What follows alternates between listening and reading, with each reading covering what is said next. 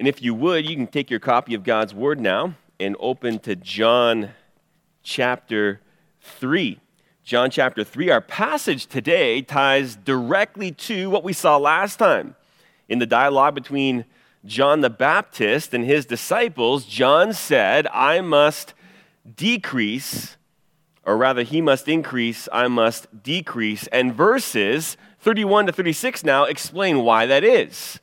Why is it that Jesus must increase. And so, in all of our time this morning, we are going to meditate on, dwell upon why it is that Jesus must increase. What is it that makes Jesus greater than the one whom Jesus said that among those born of women was the greatest? Well, our passage is going to answer that. John chapter 3 Look at it with me, verse 31 and following. He who comes from above is above all. He who is of the earth is from the earth and speaks of the earth. He who comes from heaven is above all.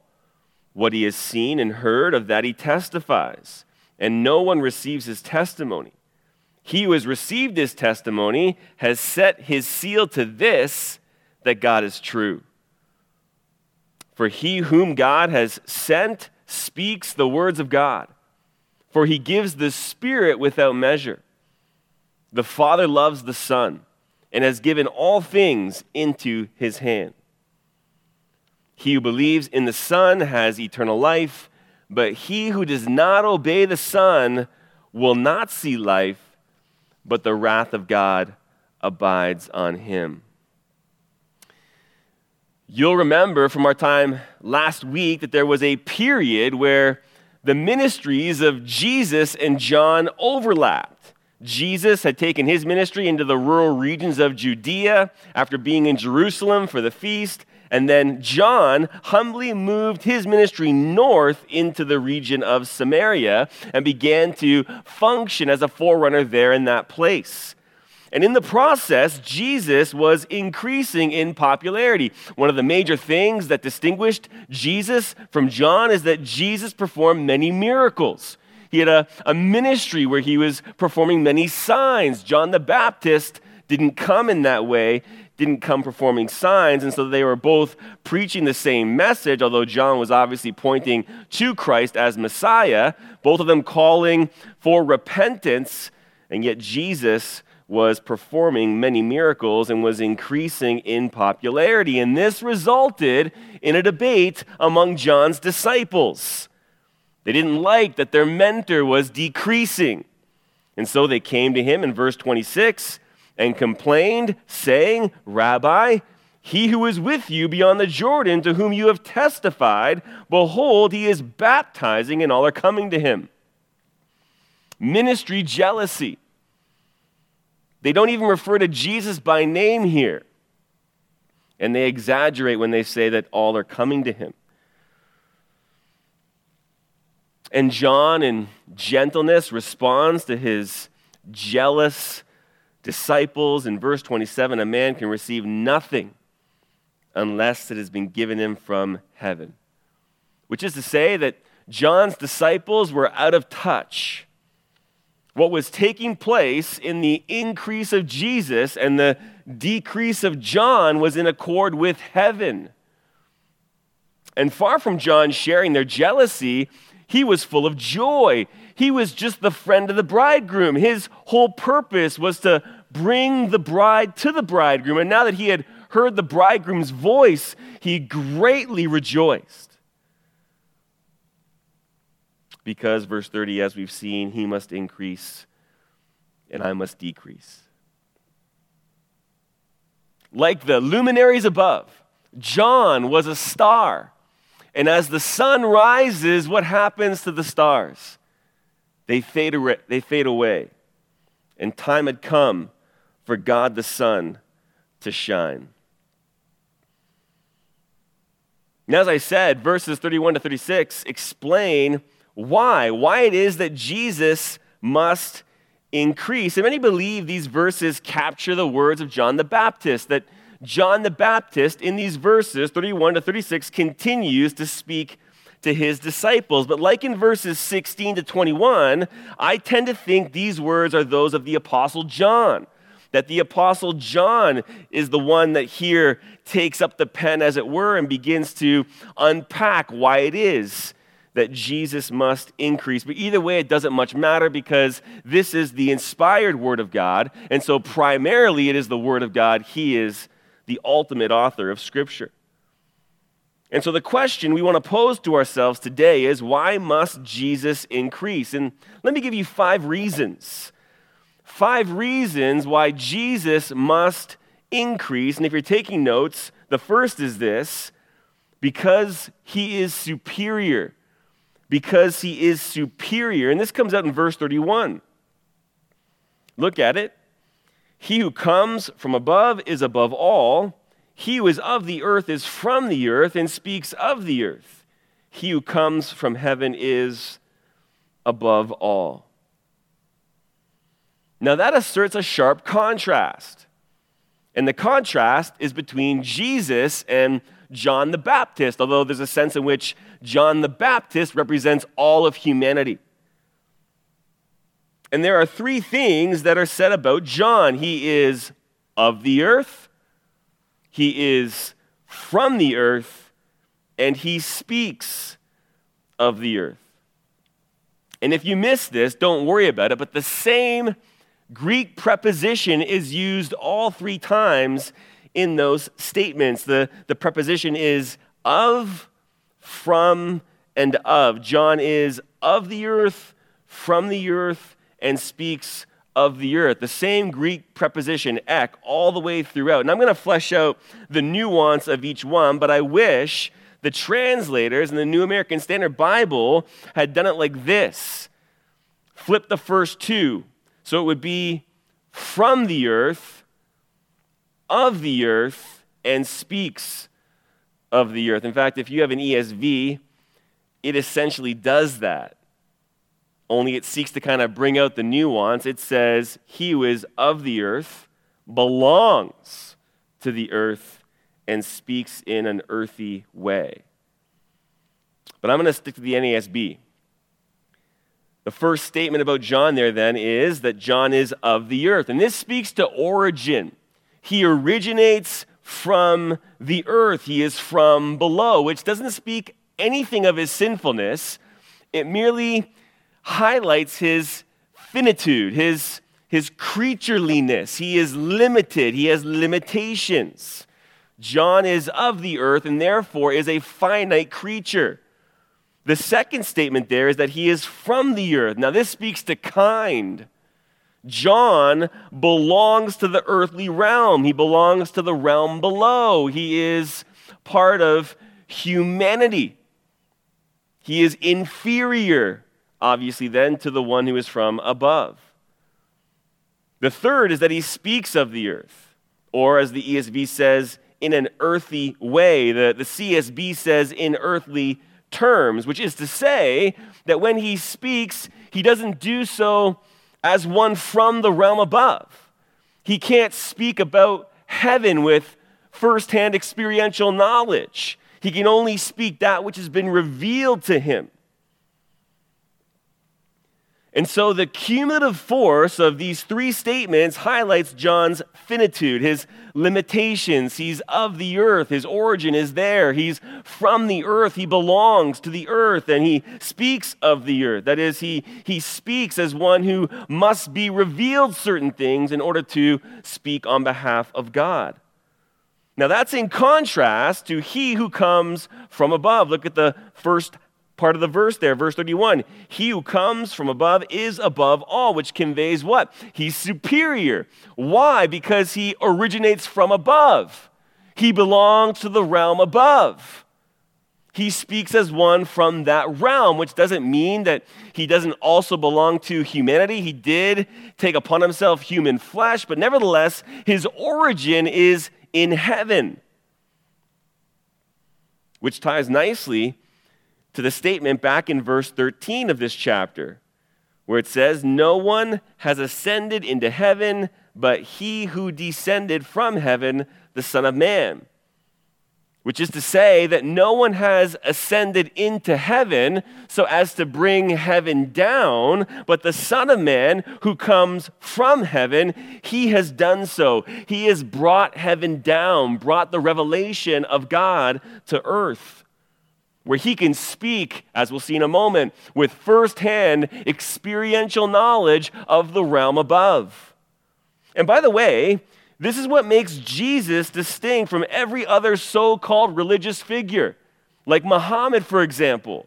Jesus is the only one who originates in heaven. He is the only one, by way of his firsthand experiential knowledge, can speak of the realm above. He knows God intimately because he is God the Son.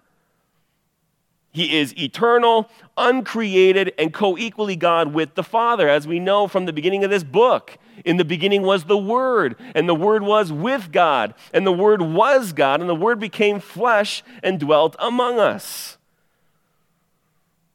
And Jesus plainly states his heavenly origin. Look at John 8 42 for a moment. Jesus makes it abundantly clear that he originates from heaven. So, obviously, at the beginning of the book, you have the Apostle John's prophetic testimony, but Jesus actually claims himself to be from above. John 8 42. Jesus said to them, If God were your father, you would love me, for I proceeded forth and have come from God. For I have not even come on my own initiative, but he sent me. No one else can make that claim. No one else can claim that they are from God and that God has sent them. Yes, there's a sense in which John the Baptist was sent by God as a prophet, but this is a totally different thing because Jesus actually comes from the realm above and enters into his creation, his, his, his created order, and joins humanity as the God man. Look at John 16 28. Similar statement. In John 16 28, Jesus says, I came forth from the Father and have come into the world. And then note this I am leaving the world again and going to the Father, going back to where he belongs. Jesus descended from heaven, fulfilled his, his mission upon earth, and then ascended back to heavenly glory. And so Jesus is superior, far superior to John the Baptist. And this is the same point made by the author of Hebrews. He's superior to the angels since they came into being through him. He's superior to Moses since, like John, Moses is of the earth, from the earth, and speaks of the earth. He's superior to every preceding priesthood because he's done what no other priest could, having died once for sin once for all, and then took his seat at the right hand of the Father. And so Jesus must increase because he is superior to all. In fact, this is underscored at the end of verse 31, where it says, He who comes from heaven is above all. There is no one above him. He holds the position of highest place. And since he originates from heaven, he speaks with firsthand knowledge. And so, if you're taking notes, the second reason Jesus must increase is because he knows firsthand. Because he knows firsthand. And you're going to see this in verse 32. It says, What he has seen and heard, of that he testifies, and no one receives his testimony. Since Jesus is from heaven, he is supremely fit to speak about heaven. And this is true on account of what he has seen. He was with the Father before the world began. Listen to John 17, 5. Now, Father, glorify me together with yourself with the glory which I had with you before the world was. Thus he has seen the Father. Listen, John 6 46. Not that anyone has seen the Father except the one who is from God, he has seen the Father. And because Jesus has seen the Father, he has firsthand knowledge and is able to explain him.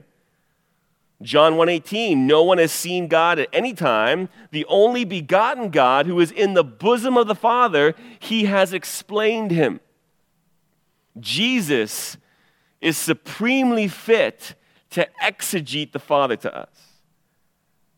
Listen to John 8:38 I speak the things which I have seen with my Father. And so Jesus has firsthand knowledge and can speak on the basis of what he has seen. But it's also true that he can speak with firsthand knowledge on account of what he has heard. For example, he speaks what he hears. Listen to John 8 26. I have many things to speak and to judge concerning you, but he who sent me is true, and the things which I heard from him these things I speak to the world. Jesus hears from the Father and then speaks to the world. He speaks what he's taught. Two verses later, John 8 28. So Jesus said, When you lift up the Son of Man, then you will know that I am He. And I do nothing on my own initiative, but I speak these things as the Father taught me. The Father has taught the Son, and the Son then speaks those things that He's been taught.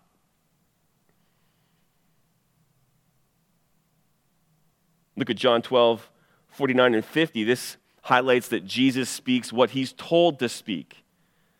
John 12, 49. For I did not speak on my own initiative, but the Father himself who sent me has given me a commandment as to what to say and what to speak.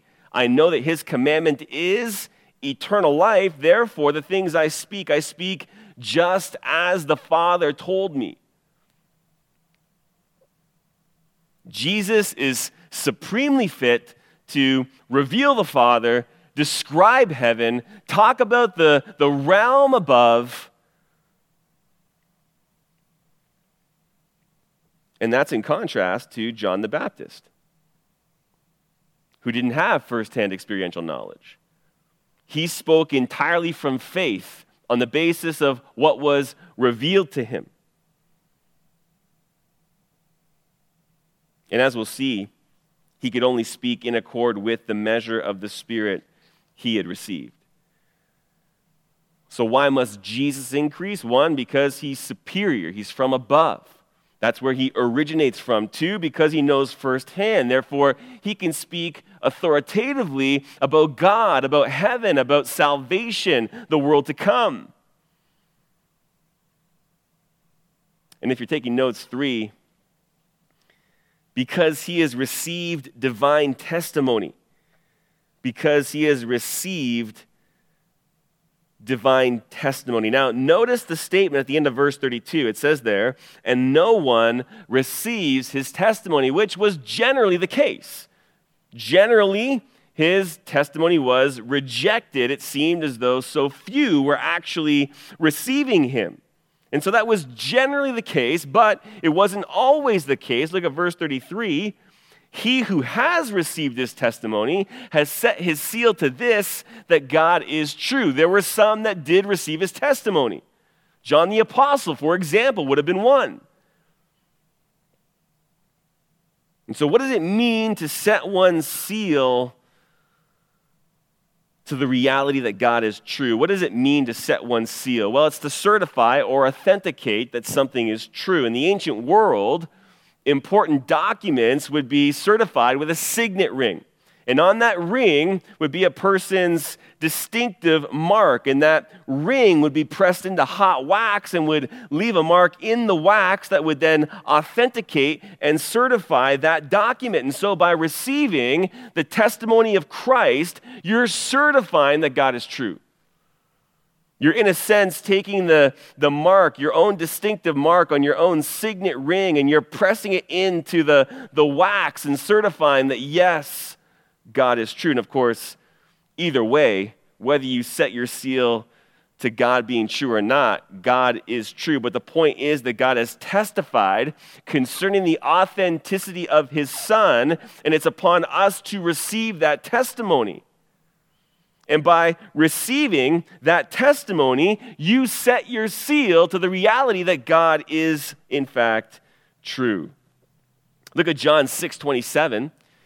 We find the same word used in John 6 27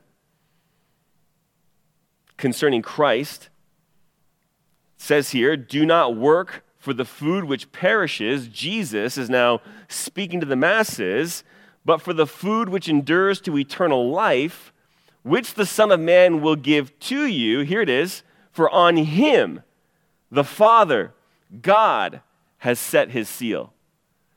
Even the Father has set his seal that Christ is his Son.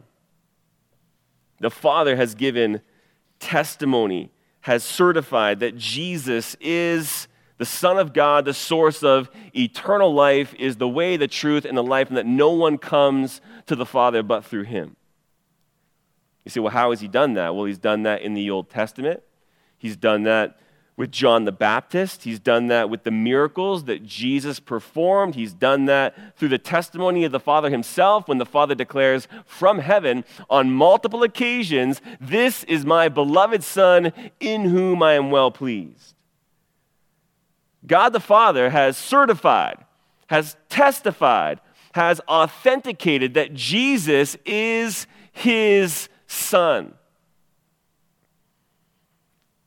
And so, what happens if you reject the Father's testimony? We'll turn to 1 John for a moment because John makes it very explicit. 1 John chapter 5, and we're concerned with verses 9 and 10. 1 John chapter 5 verse 9 says this, if we receive the testimony of men, the testimony of God is greater, for the testimony of God is this that he has testified concerning his son.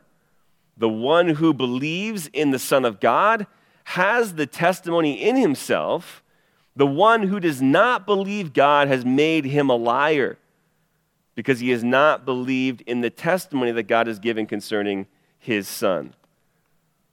To reject the testimony of God concerning Christ is to make God a liar. It's to charge God with bearing false witness because he has abundantly testified to who his son is. And God is always true and never a liar. And so making God a liar is a serious charge. And the question is who else has received testimony like this? Is there anyone else who has received this kind of testimony? You could, you could pose that question within the, the biblical record itself. You could, you could even go beyond the biblical record. You could go to, to the, the, the extra biblical record. You could go to, to the false religions of the world. Has God ever so bountifully, so clearly, so abundantly testified to who his son is. In Christ, hundreds of Old Testament prophecies sends the forerunner like John the Baptist, miracles so numerous that John supposes that even the world itself would not contain the books that would be written and multiple proclamations from heaven that Jesus is God's Son. Can that be rivaled? Of course it can't.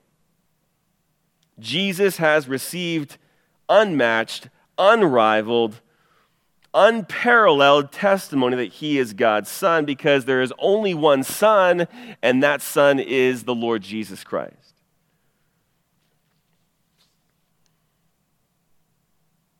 Jesus has received divine testimony. And yet, another reason why Jesus must increase. Why is it that Jesus must increase? Well, fourth, if you're taking notes, because he has the Spirit without limit.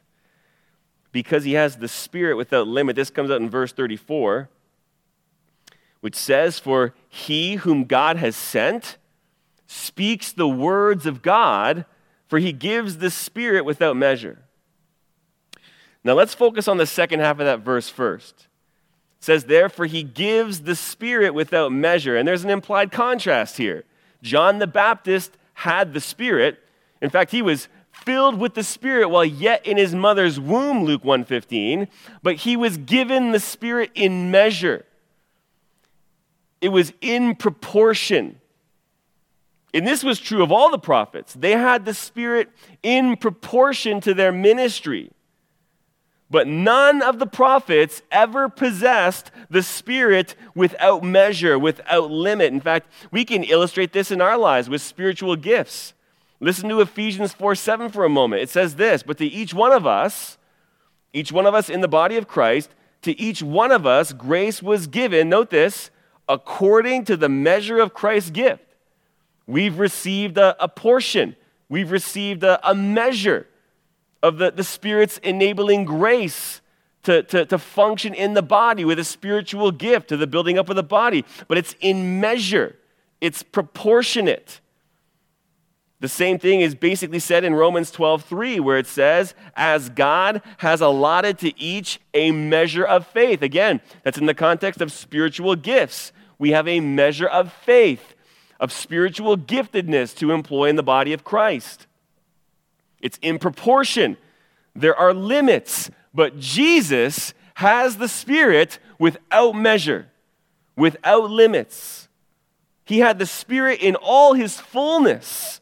Even John the Baptist witnessed the, the Spirit come down upon him as a dove and remain on him. Jesus was full of the Spirit.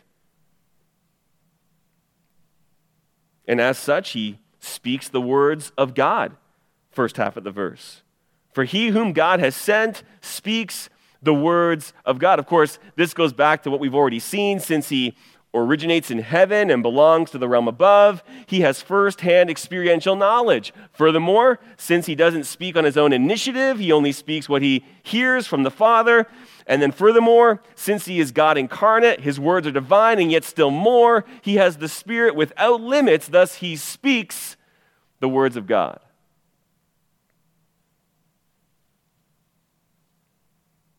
And I want you to see the way his words are described. Look at John 6 and verse 63. Jesus describes the essence of his words. John 6 63, it is the Spirit who gives life, the flesh profits nothing. The words that I have spoken to you are spirit and are life.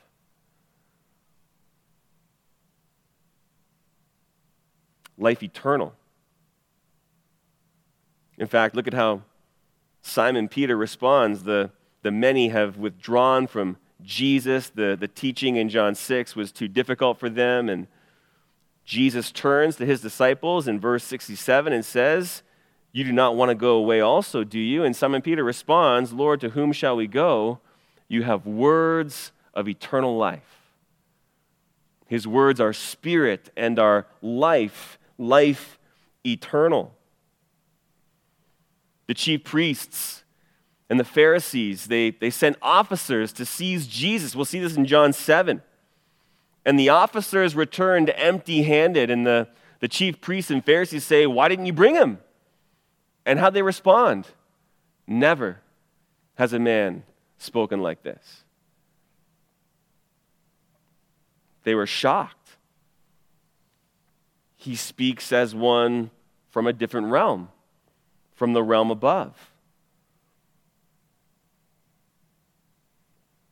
and he did so because he had the Spirit without measure. And because he has the Spirit without measure, when he ascends to the right hand of the Father, he sends the Spirit. He's also fit to baptize with the Spirit in accord with the new covenant, and it's through the new birth that we, his people, are indwelt by the Spirit.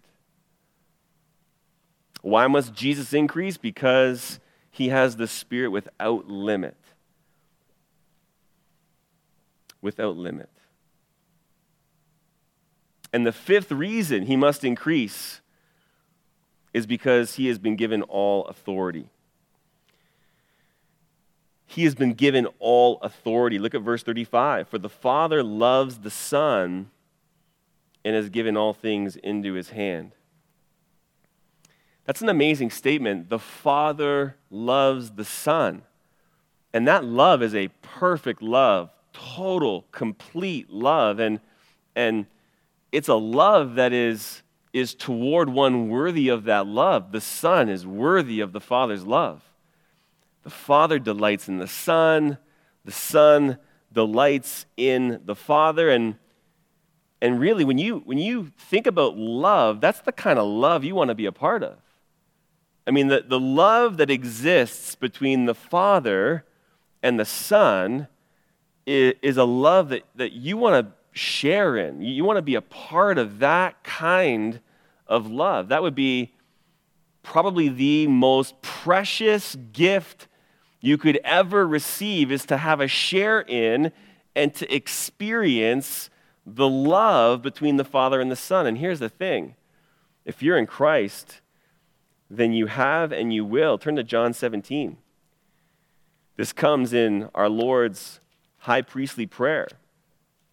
And he, he prays in a way that indicates that we, as his people, share in the love between the Father and the Son. John 17, verse 22 The glory which you have given me, I have given to them, that they may be one just as we are one. I in them, and you in me, that they may be perfected in unity, so that the world may know that you sent me and loved them even as you've loved me. Verse 24 Father, I desire that they also, whom you have given me, be with me where I am, so that they may see my glory which you have given me, for you loved me before the foundation of the world. O righteous Father, although the world has not known you, yet I have known you, and these have known that you sent me. And I made your name known to them, and will make it known, so that the love with which you love me may be in them and I in them. The Father loves the Son, and the Father commissioned the Son to come to earth, enter into his creation, to redeem his bride in order to bring us into this love fellowship between the Father and the Son so that the Father loves us with the same love that he loves the Son. That is amazing.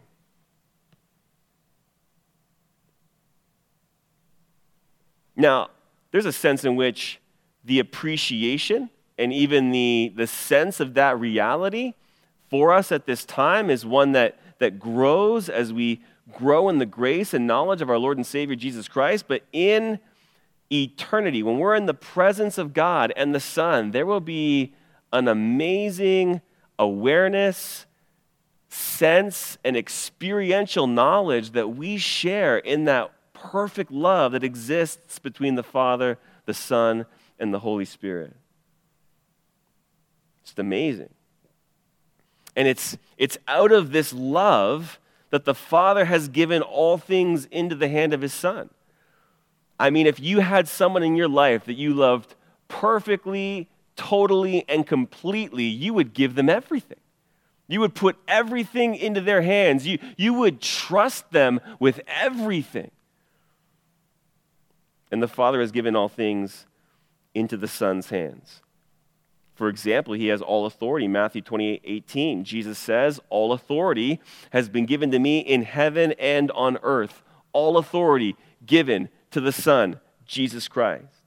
Ephesians 2:21 indicates that Christ has been raised up and seated in the heavenlies, far above all rule and authority and power and dominion and every name that is named, not only in this age, but also in the one to come. Jesus has the highest place of authority in the, in, in the universe, in existence. In fact, the next verse indicates that God put all things in subjection under his feet. And as such, as, as one who has all authority, all judgment has been given to him. And you can see this in John 5. We've already seen it, but turn there. John 5, verses 22 to 23 says, For not even the Father gives, or not even the Father judges anyone, but he has given all judgment to the Son so that all will honor the Son, even as they honor the Father. He who does not honor the Son does not honor the Father who sent him. Verse 26 For just as the Father has life in himself, even so he gave to the Son also to have life in himself, and he gave him authority to execute judgment because he is the Son of Man. All judgment has been given into the Son's hand. And as you saw in verse 26, he's also been given the prerogative to give life to whom he wishes. In fact, look back at verse 20. It says, For the Father loves the Son and shows him all things that he himself is doing. This is chapter 5. And the Father will show him greater works than these, so that you will marvel. Verse 21 For just as the Father raises the dead and gives them life, even so the Son also gives life to whom he wishes. The Son has authority, all authority. He's been given the, the right of all judgment, and he has the, the, the prerogative to give life to whomever he wishes. He has life in himself. In fact, I love this. Listen to, to Luke 10 22. Jesus says this All things have been handed over to me by my Father.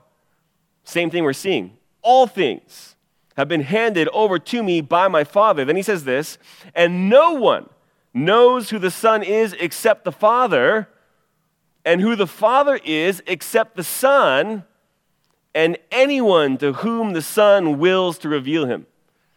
It is the Son's prerogative to not just explain the Father as the one who is supremely fit to do so, but to open the heart and the eyes of a person to understand and know the Father.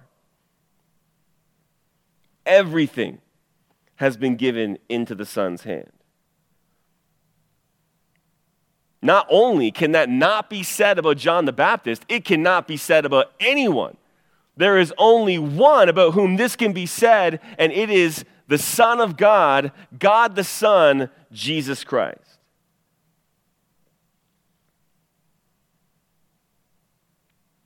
And so Jesus must increase. He is far superior to John the Baptist. And so we've seen five reasons why he must increase. Jesus is superior. He has firsthand knowledge, firsthand experiential knowledge of heaven. He's received divine testimony of his identity, unmistakable, unmatched, unrivaled.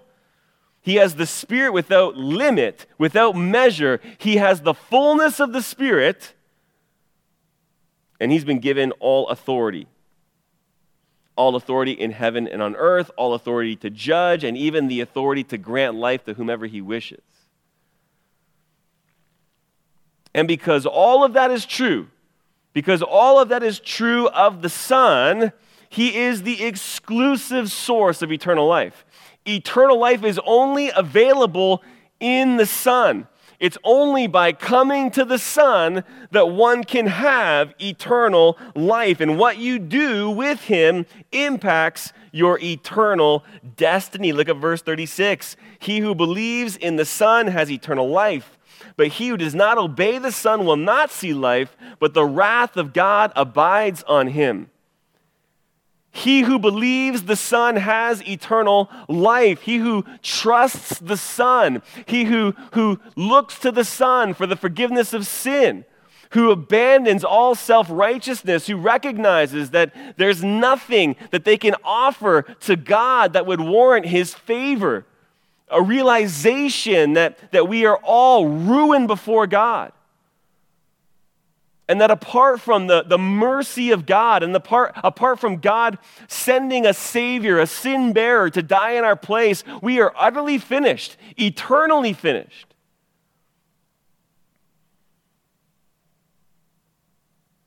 And so God, the Father, sends his Son into the world to, to enter into his humanity, to take upon himself human flesh and do what we couldn't, to succeed where the first Adam failed, and to ultimately fulfill the law and then die upon the cross as a perfect sacrifice for sin, where the Father God pours out his righteous indignation on the Son, where the Son swallows it up in full, dies, giving up his last breath, goes into the grave, and on the third day rises again. And just as we've seen, he is raised up and seated at the right hand of God, far above all rule, all authority, all power, all dominion. Everything has been placed in subjection under his feet. And now he is the one to whom all people everywhere must look as they are called to turn from their sin and believe on him.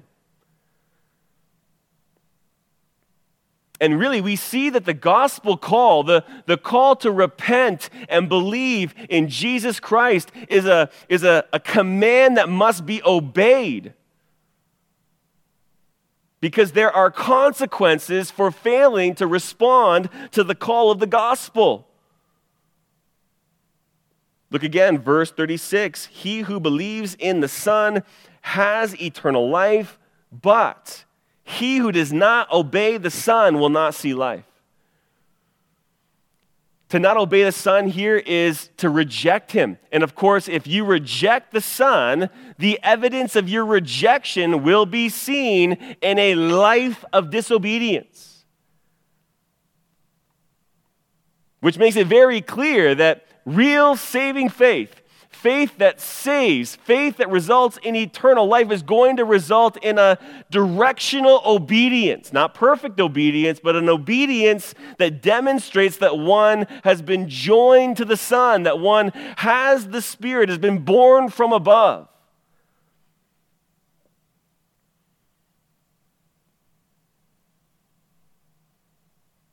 But the note of rejection is, is clear here. He who does not obey the Son who does not heed the call of the gospel, who does not turn from their sin, who does not believe on Christ, he who rejects the Son makes God a liar, rejects the testimony given concerning his Son.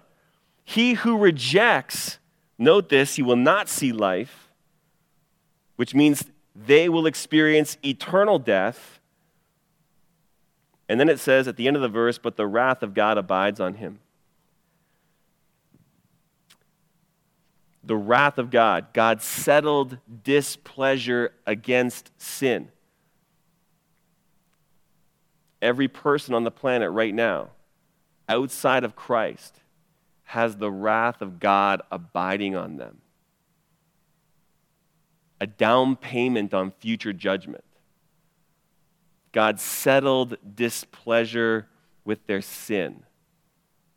And their sin is an offense against God who is holy and righteous. He is perfect in holiness, perfect in justice. And so every act of sin must be brought to account.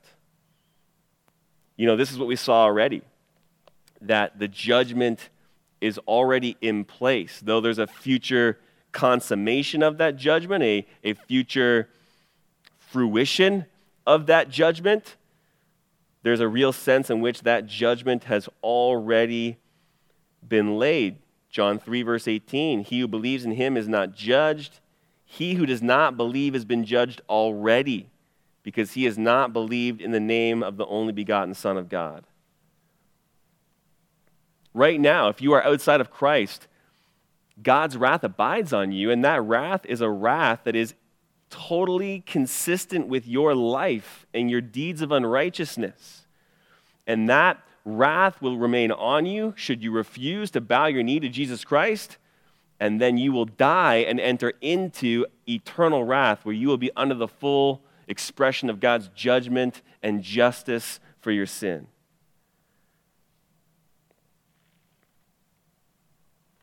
But he offers deliverance from sin this day.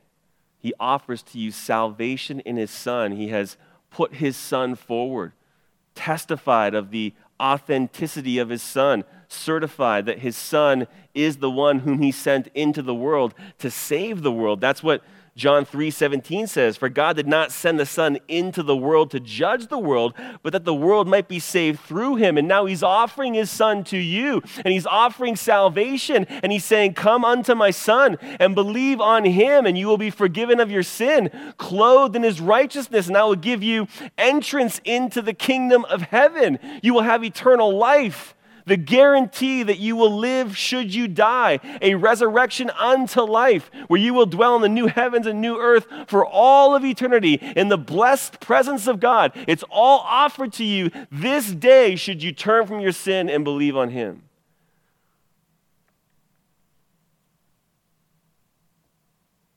And I would just say this give me one reason why not to. You can't.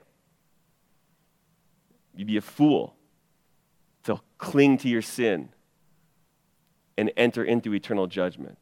A fool. So believe on him this day and be saved. Jesus is far superior to John the Baptist. John the Baptist's disciples didn't get it. They were concerned about the decrease of their mentor, and they failed to understand that this was God's program, heaven's program, that, that it was now the sun's time to shine.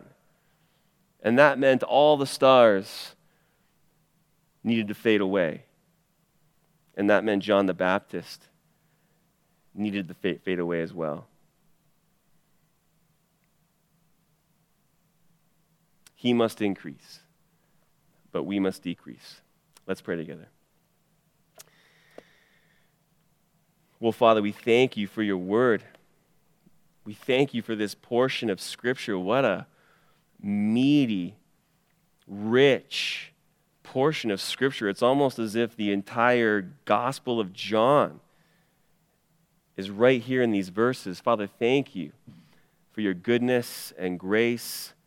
Thank you for your Son. Thank you for certifying that He is true. Thank you that He is from above, and so clearly so. Thank you that He had the Spirit without limit, without measure, that all things have been given into His hands and that He has testified with firsthand experiential knowledge of who you are, such that He is supremely fit to exegete you to us.